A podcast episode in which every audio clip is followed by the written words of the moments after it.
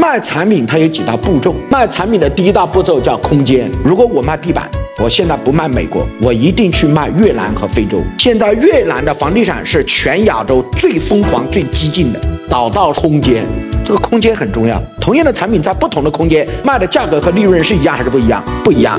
就我这个产品。对吧？我这个产品去马来西亚就会疯狂，在国内你们都很冷静，我在马来西亚都是神。第二个卖产品要切破点，不要把产品什么都讲出来，没用。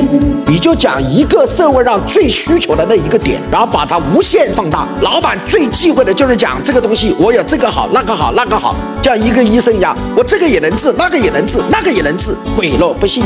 讲任何产品卖点的时候，必须只讲一个点。老板记住啊，不是痛点啊，痛点都不够，应该是。破点，什么叫破点？